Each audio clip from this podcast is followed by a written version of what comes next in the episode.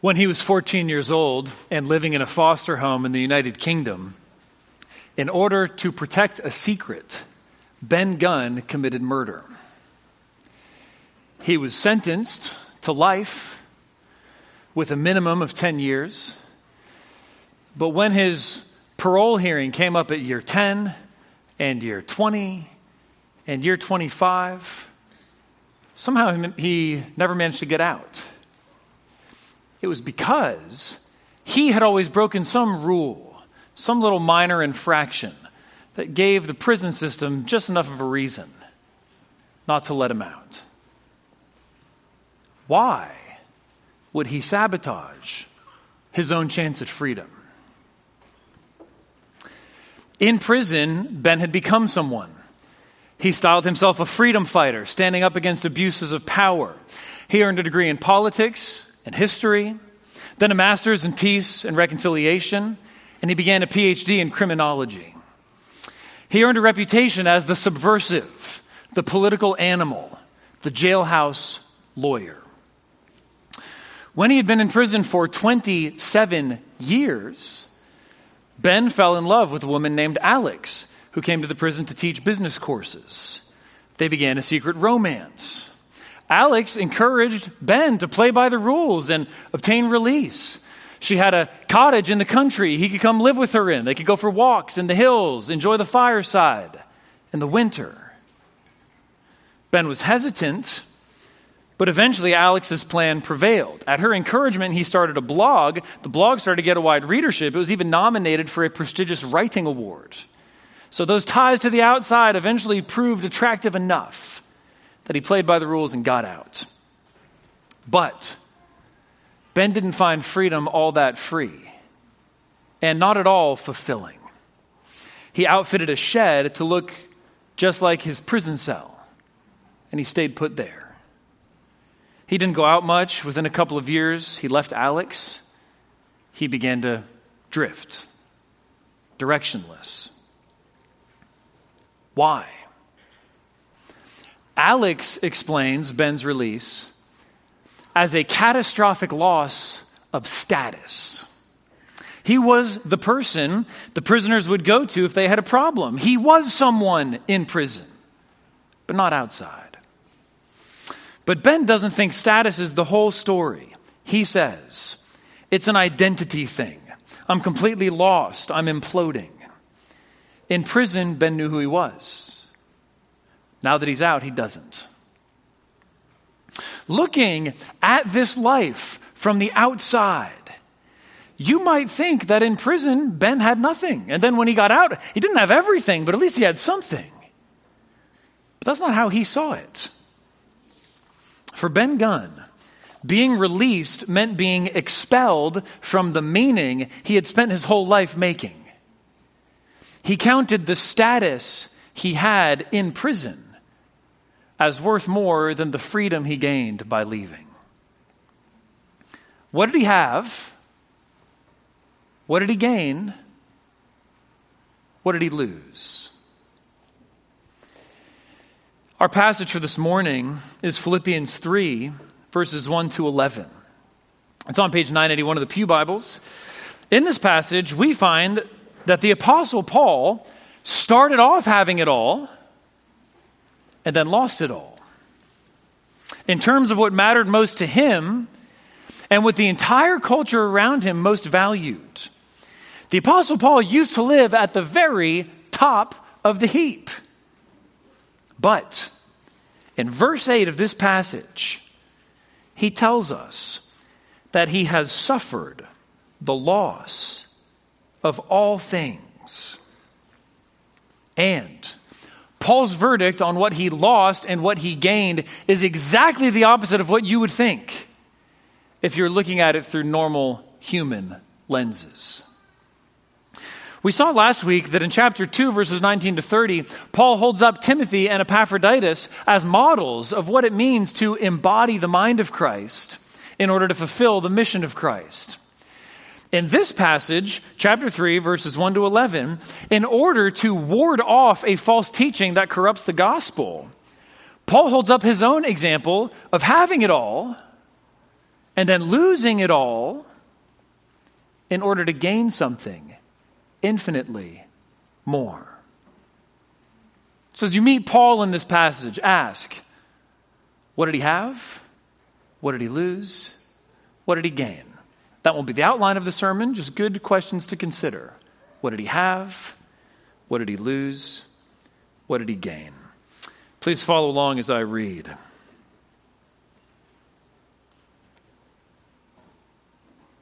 Finally, my brothers, rejoice in the Lord.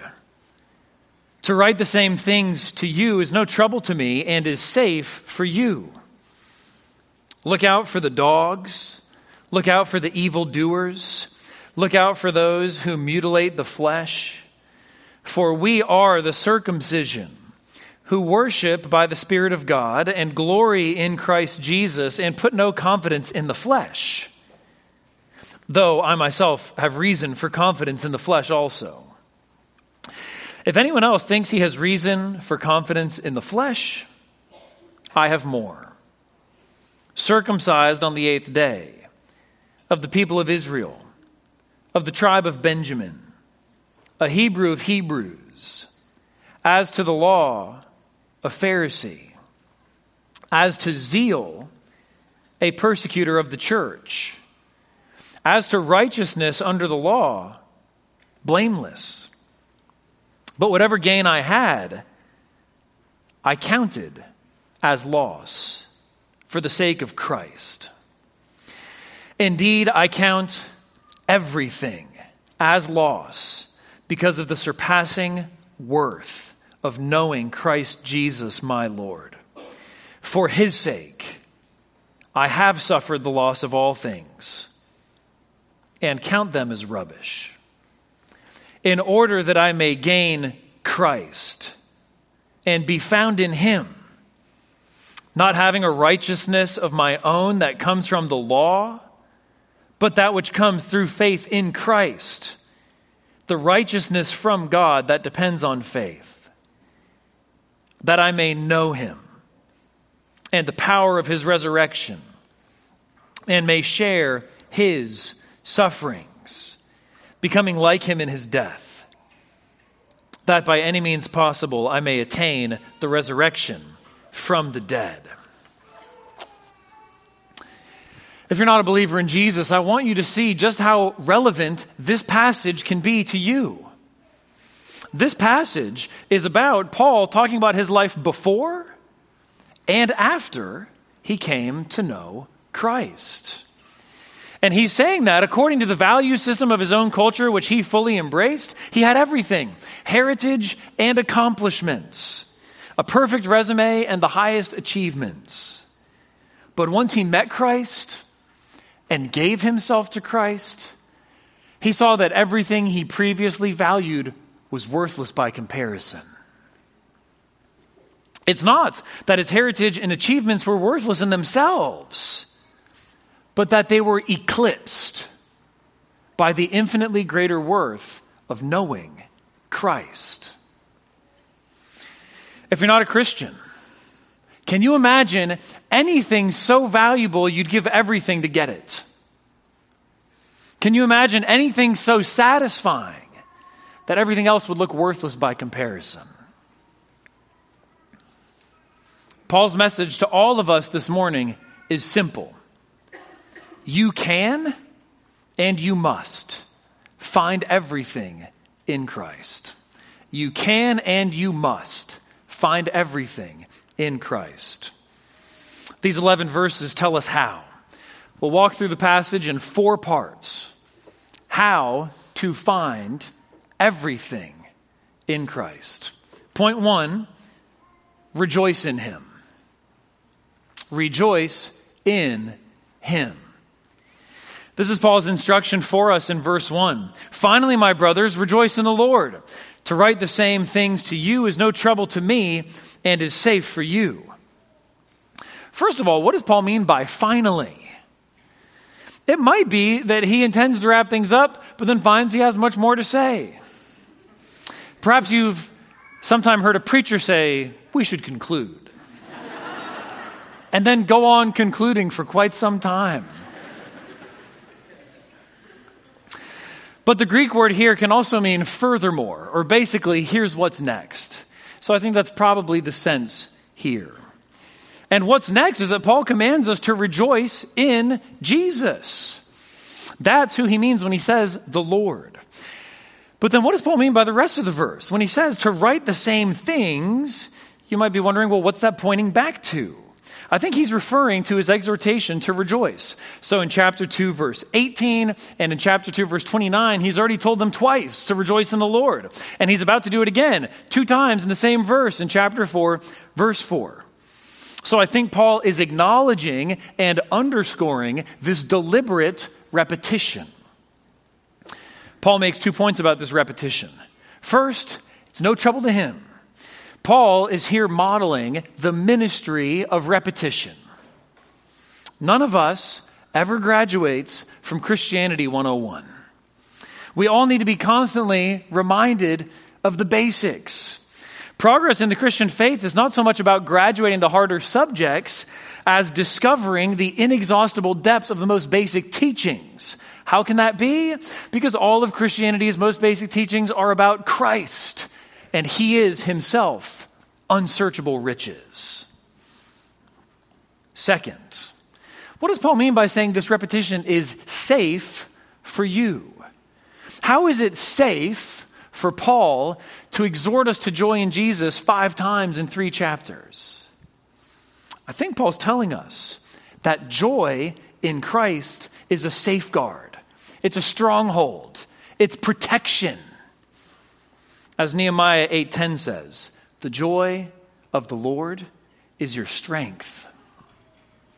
Joy in Christ drives out sinful pleasures by leaving less and less room for them. Joy changes your spiritual taste buds so that you want more of Jesus and nothing at all of anything that contradicts him. Joy in Christ stretches and strengthens your soul so that when trials come and put extra weight on you, you can bend and flex and not break under the pressure. Contentment repels envy. Satisfaction secures devotion. Joy defeats temptation. But how can you get this joy? You don't get it by aiming right for it. If you are not happy, it does no good to say, Self, be happy. Get happy now. Self, if you don't get happy, I'm going to get real mad at you. Be happy, please, happy. Why? No. What you need is a basis for happiness. What you need is a sure and stable ground of joy. So, you get more joy in Jesus by contemplating who he is and all that he has done for you, which is what Paul goes on to do in the rest of the passage.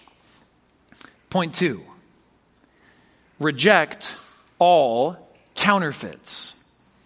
Reject all counterfeits. This is Paul's exhortation in verses 2 and 3. Look out for the dogs. Look out for the evildoers. Look out for those who mutilate the flesh. For we are the circumcision, who worship by the Spirit of God and glory in Christ Jesus and put no confidence in the flesh. Here, Paul takes aim at a group of Jewish professing Christians who traveled around teaching Gentile believers that they needed to be circumcised and keep the law of Moses in order to become members of God's people and obtain a right standing before God. This is the same issue that Paul addresses at length in Galatians. So, why does Paul pivot so quickly from rejoicing to warning? I'm not totally sure. It's possible he took a little break from writing after verse 1, somehow got news of these movements of these false teachers, and decided he needed to address it. It's also possible that when he was writing about what is safe for them, that jogged his mind about a threat. In any case, The threat here is a real one, but it doesn't mean that these false teachers were already present or influential in Philippi. Instead, Paul was commending to the Philippians a general posture of being on guard against this and every other false teaching. And Paul's three terms for these teachers bitingly parody how they viewed themselves. This is a little bit of divinely sanctioned sarcasm. These teachers prided themselves on maintaining ritual purity and requiring others to do the same. So Paul calls them dogs. Dogs tend to explore and sniff and eat just about anything. And so, in ancient Judaism, they became proverbial for impurity. Secondly, these teachers boasted in their works of the law, so Paul calls them evildoers or evil workers. And third, these teachers insisted on circumcision. So Paul uses a Greek wordplay to accuse them of something that was more like a pagan religious ritual of cutting into flesh. It's important to note that Paul uses such extreme language here in order to match the gravity of an extreme error. He does not handle every disagreement this way. Remember that back in chapter 1, Paul talks about those who are preaching Christ from envy and selfish ambition, and he rejoices simply that Christ is being preached. But because here the gospel itself is at stake, Paul unloads rhetorical napalm.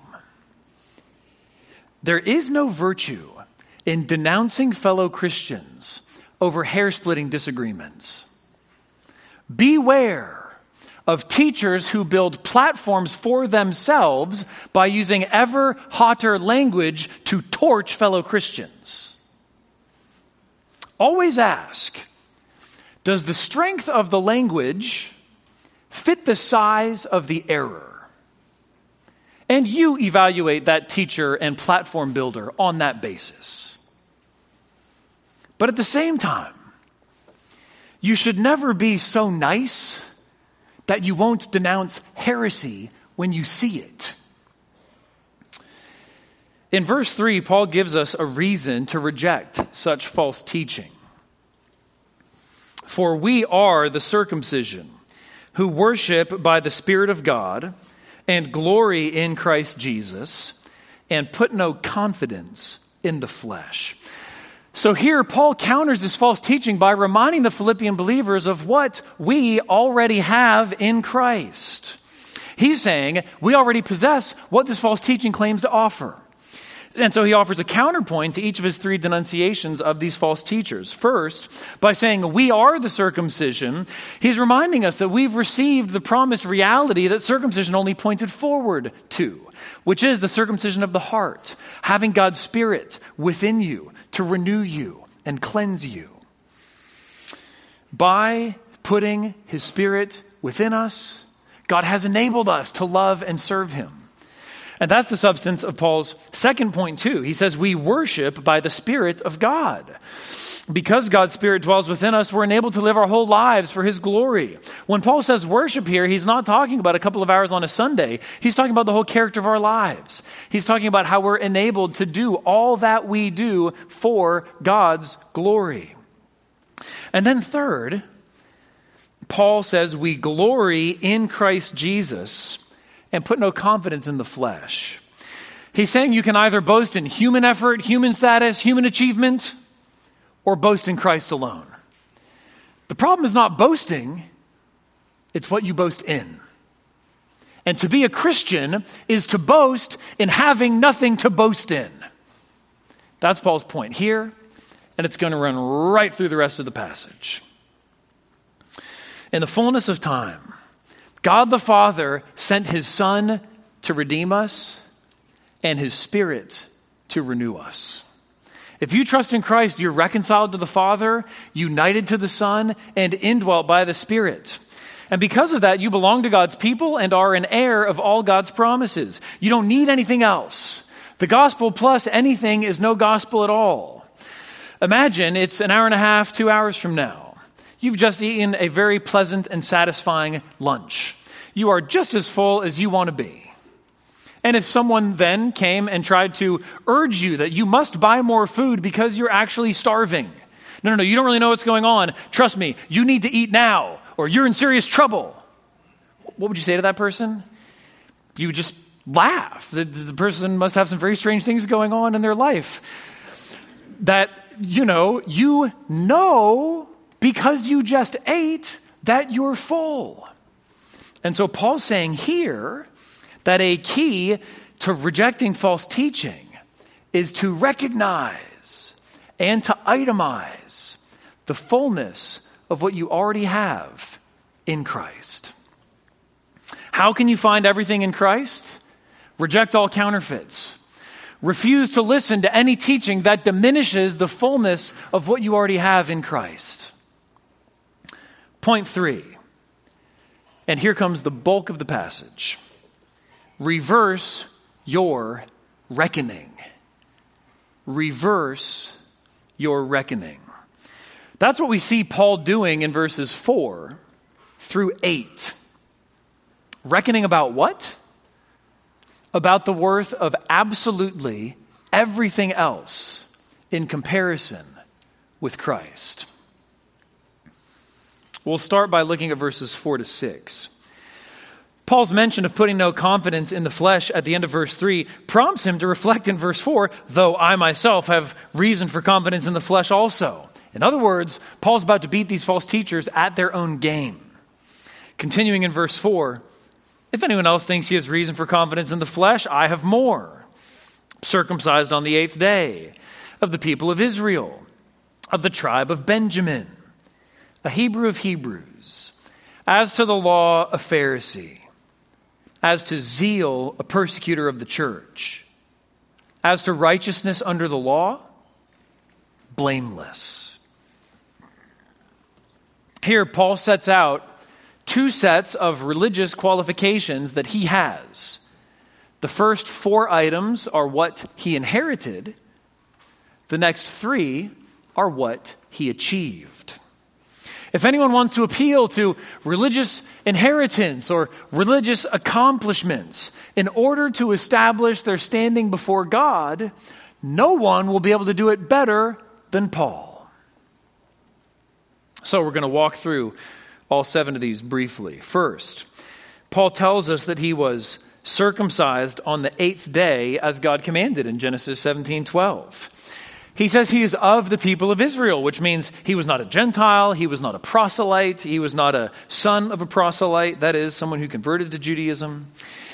He can even boast of membership in a prominent, illustrious tribe within Israel. He says he's of the tribe of Benjamin. The tribe of Benjamin produced Israel's first king, Saul, whom Paul is named after.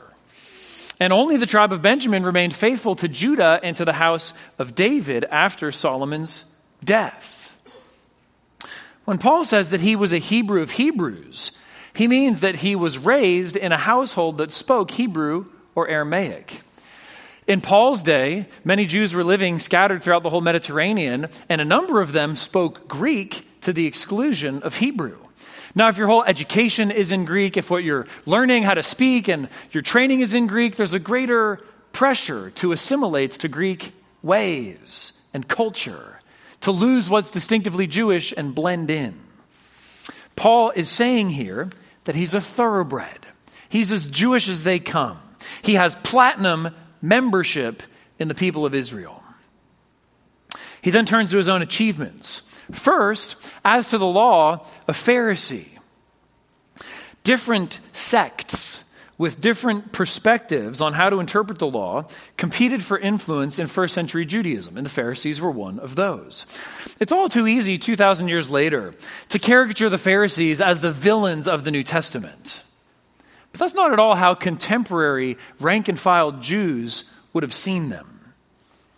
The Pharisees were a popular conservative renewal movement. They were particularly concerned to apply the law strictly across the board, including in matters of purity and how to relate to Gentiles. They were especially renowned in studying the Torah, and they strove to restore Israel's fidelity to its founding traditions. They zealously guarded against pagan, secularizing trends. The Jewish historian Josephus tells us that. In Paul's day, the Pharisees numbered about 6,000, but they were widely popular with the masses. Next, as to zeal, a persecutor of the church. Before Paul came to faith in Christ, he saw Christianity as a renegade sect. He thought this strange new sect was a threat to Israel's holiness, purity, worship, and obedience. He thought Christians' worship of Jesus was blasphemy, so he tried to compel Christians to recant their faith in him. He even endorsed the execution of Christians like Stephen in Acts chapter 7. Now, zeal itself is not a bad thing. The question is, what are you zealous for, and what's that zeal based on? And one proper application of zeal in Scripture is the rigorous pursuit of the purity of God's people. One example of someone who's commended for zeal in Scripture is Phineas in Numbers 25, when he judicially executed an Israelite who was committing idolatry and sexual immorality. The pre Christian Paul likely saw himself as a worthy heir of Phineas. Now, for Paul's third achievement he says, as to righteousness under the law, blameless. Now, this does not mean that Paul thought he was sinlessly perfect. Instead, he means that as he understood the law as a Pharisee, he kept it. If he transgressed one of the law's commands, he offered the appropriate sacrifice, which was a remedy that the law itself provided. Remember that the word blameless refers to the ability of someone else to be able to identify a fault and charge you with it. So if Paul had flagrantly disobeyed any of the law's commands, someone could have called him on it. But evidently, no one could, and no one did. So in verses 4 to 6, Paul presents the most compelling possible religious resume. You cannot beat Paul for religious credentials. And as we'll see, even if you tried, that'd be like running as hard as you can toward the wrong end zone. The better you are at it, the worse it becomes for you. If you're not a believer in Jesus, what aspects of your heritage are you most proud of? I'm sure there are many good aspects of your heritage that are well worth celebrating. But have you ever seen pride in one's heritage turn into hatred of those who differ? If you have, what does that tell you about the condition of the human heart? And what achievements are you most proud of? There are so many achievements in this life that are well worth celebrating. Maybe you're the first person in your family to go to college. But does achievement ever become a means of looking down on those who can't make it into the club. Our public schools and politicians all preach a gospel of achievement. There is a bipartisan consensus that achievement is what we need. But does achievement ever take a personal toll on you? Have you ever found that striving for achievement can become a form of slavery? where whenever you achieve the next thing you're striving for, all you get out of it is now five more achievements you must accomplish, or else you will feel like a failure. If you are a Christian, are you ever tempted by spiritual pride? What religious achievements might you be tempted to rely on, thinking they'll be what makes you right with God? Bible knowledge, church attendance, being a deacon or an elder, discipling other believers. Beware the temptation to replace confidence in Christ with confidence in what you do for Christ. In verses 7 and 8, Paul announces his verdict on his perfect religious resume. Look again at verses 7 and 8. But whatever gain I had, I counted as loss for the sake of Christ. Indeed, I count everything as loss because of the surpassing worth of knowing Christ Jesus my Lord. For his sake, I have suffered the loss of all things and count them as rubbish in order that I may gain Christ.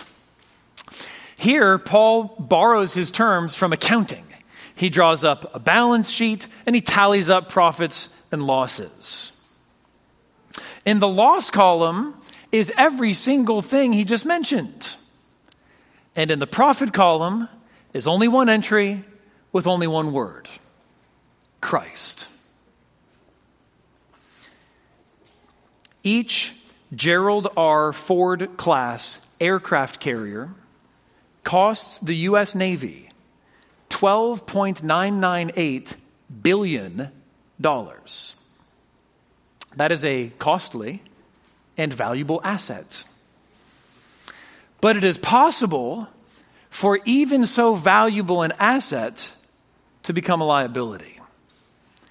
If one of those massive ships were to suffer irreparable damage, it would become a $13 billion write off.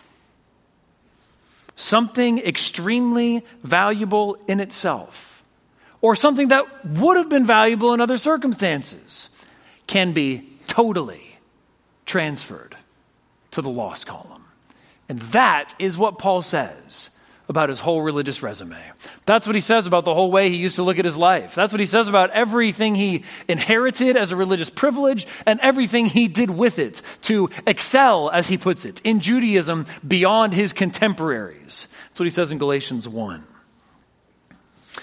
Whatever gain I had, I counted as loss for the sake of Christ. In verse 8, Paul expands his verdict to cover literally everything. Indeed, I count everything as loss because of the surpassing worth of knowing Christ Jesus, my Lord. This is why Charles has named our church's youth group Project 38. This verse, counting everything as loss in view of the surpassing worth of knowing Christ Jesus, my Lord. Teens in the congregation, what are you tempted to value more than Christ? What are you tempted to put more worth in than Christ? This, in one verse, is our church's whole message to you. Find your supreme worth in Christ and in nothing else. We have to ask then, why is it so surpassingly valuable to know Jesus Christ as your Lord? Paul's fundament, fundamental answer is that Jesus is your only means of being made right with God. God is your creator and ruler, and in order to be right with Him, you need not an impressive religious resume, but a perfect moral record. Otherwise, what you deserve from Him and what He promises to give you is not acceptance, but eternal condemnation. No matter how many inherited religious privileges you have, no matter how hard you work at religious attainments, your sinful nature makes it impossible for you to obtain that perfect moral record. At best, you'll get a record that looks good to you, but in God's sight is worthless. So, in order to deliver us, God sent his son into the world in order to take on all our staggering liabilities and give us his infinite assets. In his death on the cross, Jesus paid the full debt that our sins deserved, and he obtained an eternal inheritance for those who trust in him. He rose on the third day, triumphing over death and ascending in power and glory to God's right hand. And now he commands all people to turn from sin and trust in him. If you've been thinking that the way to get right with God is to scrub up your religious resume, burn that thing. Turn to Christ. Don't bring any other boast. Don't bring any other confidence in the flesh. Paul is saying none. None of it. None of it will do you any good. None of it will count. Trust only in Him. Don't try to earn your way to God. It's impossible. Don't rely on your own good record before God. It'll never hold up. Don't presume that because your parents are a Christian, you must be a Christian, or that because you went through the effort of coming to church today or coming to church every Sunday, that therefore that means you must be a Christian. Instead, Rely on Christ alone to save you. Later in verse 8, Paul goes even one step further. For his sake, I have suffered the loss of all things and count them as rubbish in order that I may gain Christ. So, Paul is speaking about what he values, what's gain, what's loss, not from theory, but from experience. He has lost it all for Christ's sake. He lost his standing within his religious community. He went from being an agent of the authorities to being regarded as an enemy of the authorities. He went from prestige to prison. And all of it for Christ. Did Paul regret these losses? Did he have any second thoughts? No, not at all.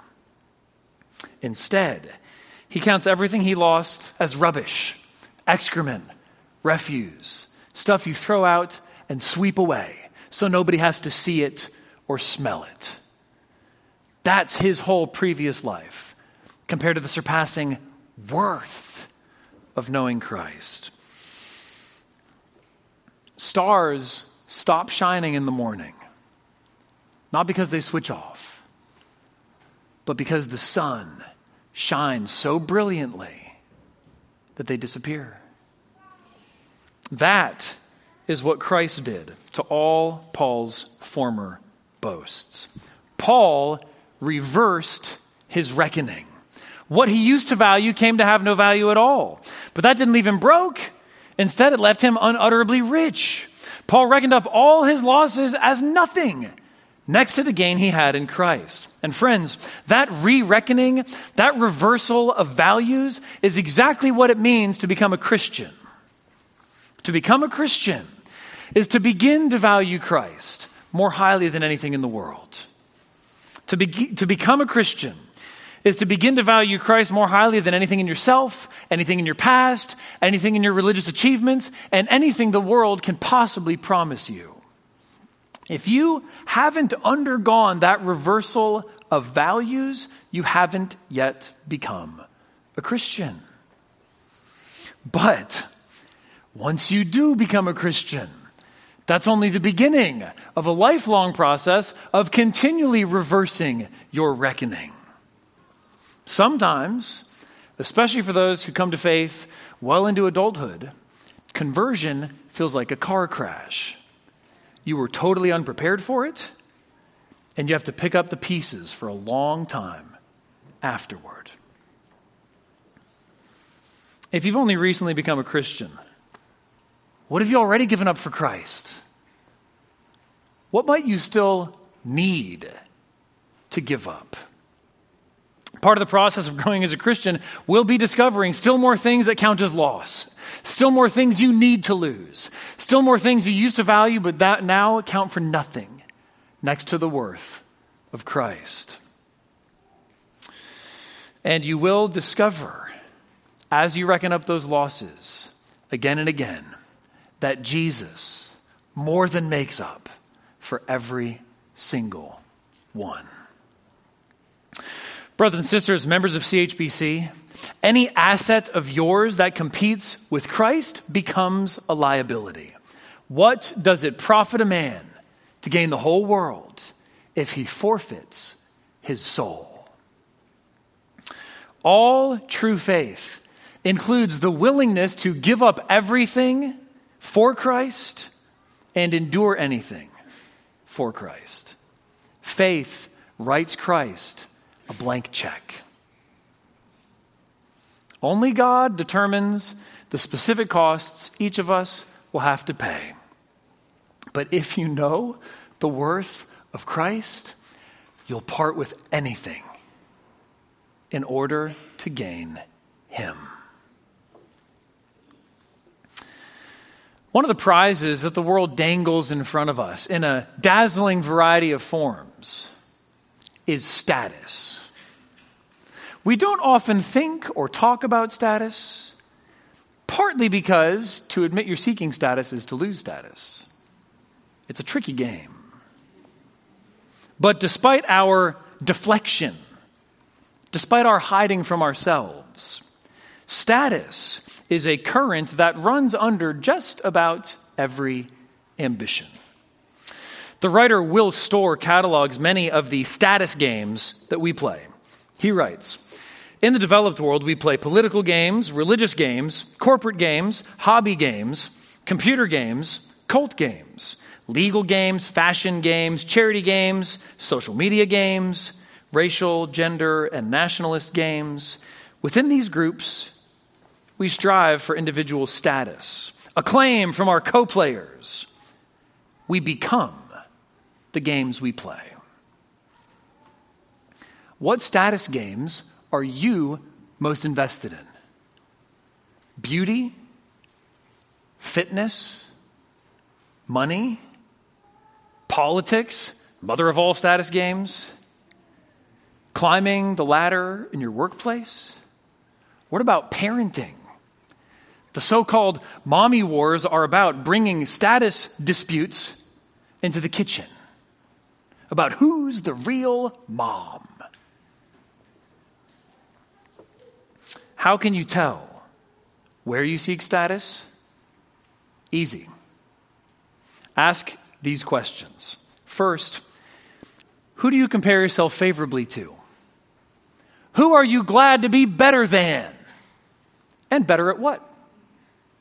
That will tell you where you're seeking status. My point is not that status is a sin or that all status games are intrinsically evil. My point is that status is one of the most overlooked idols, and therefore all the more deadly. One case study might be helpful here. Does Paul's rejection of all status claims that could compete with Christ mean that it's wrong, for instance, to seek a promotion in the workplace? Not at all. The Bible holds up countless examples of people who wield status, people who wield power and authority for others' good. You can think of Joseph as Pharaoh's right hand man in Egypt. You can think of Daniel in the court of Babylon. There are all kinds of good reasons to seek greater responsibility and recognition in the workplace. But there are right and wrong ways to seek them. Here are some tests of whether you're seeking that promotion, rightly or wrongly, in a way that can be a means of glorifying Christ or in a way that would compete with your allegiance to Christ. A few questions.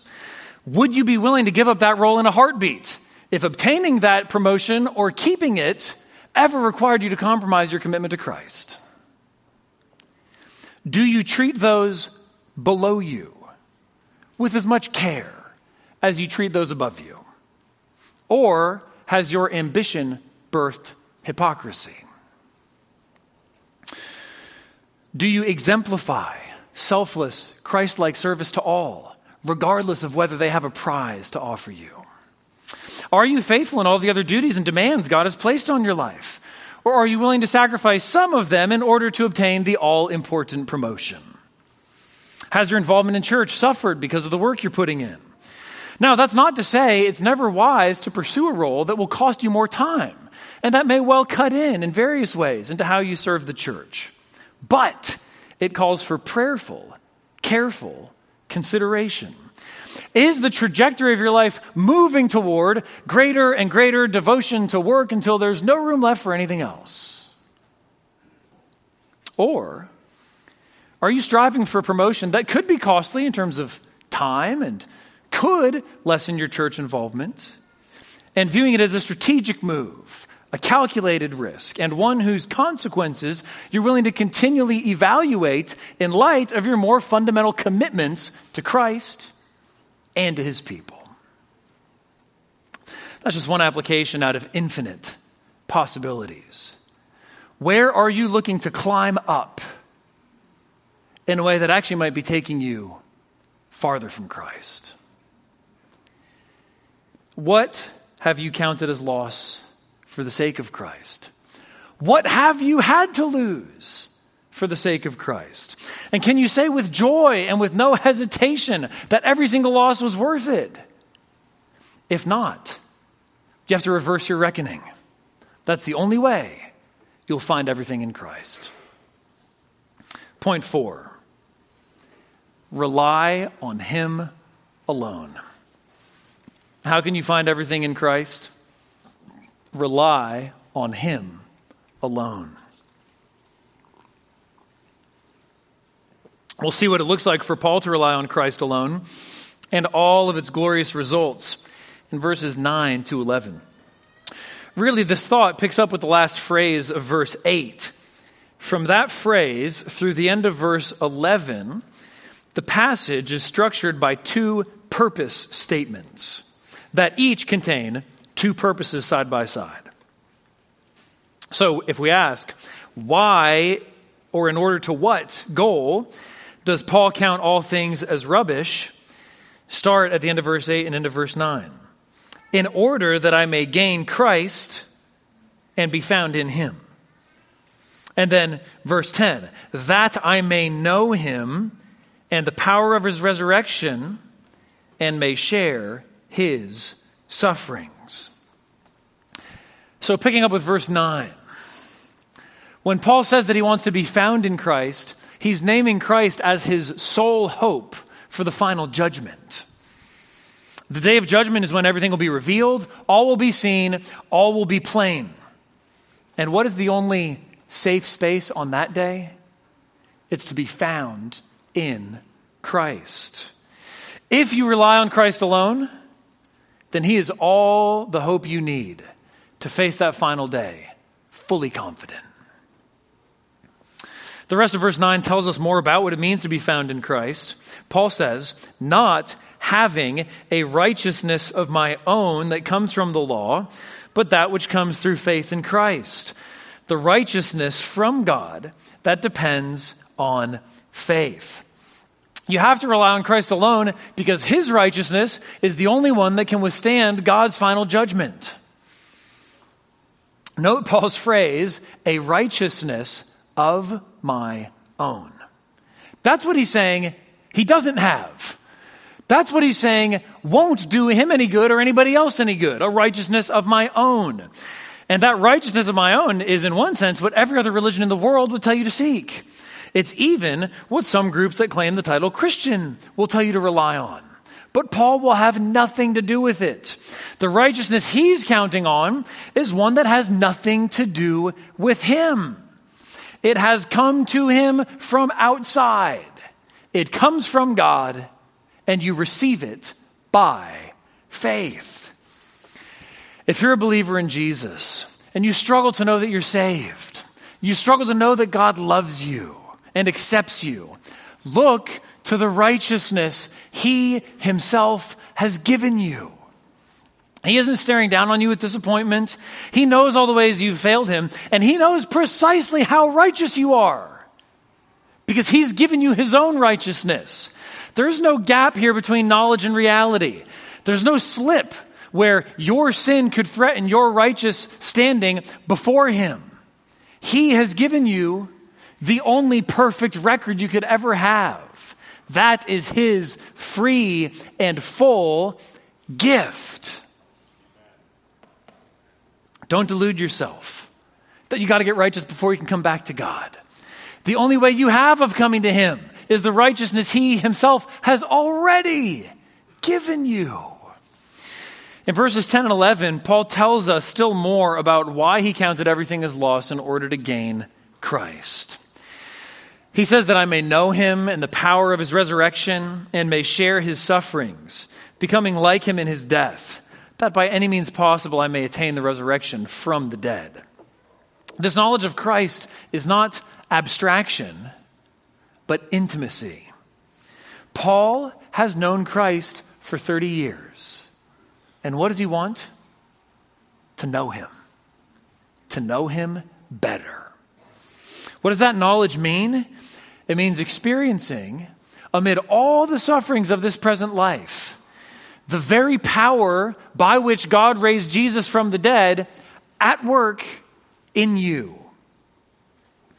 It means being renewed inwardly by God's own power, even when everything around you falls apart. And suffering is no accident or catastrophe. Paul positively purposes, intends to share Christ's sufferings. Here, Paul again traces in his own life that downward stroke we talked about from Philippians 2, verses 5 to 11. The Christian life is a participation in Christ's own life. This participation involves being conformed to Christ's cross shaped death, having that same shape traced out in your own life. And the ultimate goal is that you'd share in his resurrection too. Suffering is not an accident. Suffering is not a sign that something has gone wrong. Suffering should not make you question your commitment to Christ or his commitment to you. Instead, suffering should confirm that you are being conformed to Christ. To suffer for the sake of Christ in particular is a choice privilege of God's chosen people. As Peter says in 1 Peter 4:14, if you are insulted for the name of Christ, you are blessed, because the spirit of glory and of God rests upon you. Looking at the last phrase of verse 11 that by any means possible I may attain the resurrection from the dead. Paul's point here is not to call his own or your resurrection into question. Instead, as we'll see, Lord willing, next week, his point is that for every Christian, there is still a race to be run and a prize to be won. We have to keep striving and straining forward in order to finally obtain it. So, Paul's point in verses 9 through 11 is that in order to gain Christ, you have to rely on Him alone. And if you do, He will be everything for you. Christ is all the righteousness you need, Christ is all the security you need, Christ is all the power you need, Christ is all the life that you need. Whatever price you have to pay now, the resurrection will infinitely compensate. Compared to the glory that is coming for you, any suffering you experience now flickers out like a star, disappearing into the dawn. Unto the grave, what shall we sing? Christ, He lives. How can you find everything in Christ? Rely on Him alone. Think back to Ben Gunn the released prisoner who found more life in prison than out of it. What would you say was wrong with his reckoning? How might you encourage him to value things differently? My question for you is what about you? Is there something keeping you in bondage that you are counting as worth more than your only path to freedom. Jesus once told a very short story to illustrate precisely the point Paul makes in our passage. Jesus himself tells us that he is infinitely worth any price we have to pay in order to obtain him. Matthew 13, 44. The kingdom of heaven is like treasure hidden in a field, which a man found and covered up. Then, in his joy, he goes and sells all that he has and buys that field. Let's pray.